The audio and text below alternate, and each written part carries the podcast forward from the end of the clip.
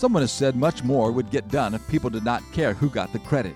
Making sure my accomplishments are recognized or that I am seen as the star performer can get in the way of many potentially successful situations. Too often, personal success is more important than team success. Gene Stallings tells of an incident when he was a defensive backfield coach of the Dallas Cowboys.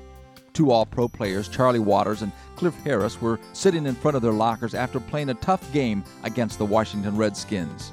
They were still in their uniforms and their heads were bowed in exhaustion.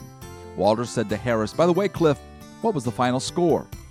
In our competitive society, we sometimes fail to remember that excellence isn't determined by comparing our score to someone else's. Excellence comes from giving one's best, no matter what the score, by doing our part and not looking for the personal recognition. Why not try this experiment?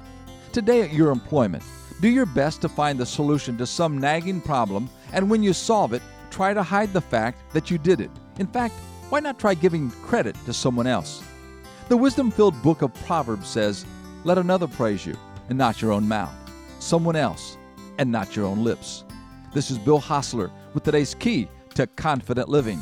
Scripts of these programs are sold in book form by calling toll free 1 888 333 KEYS.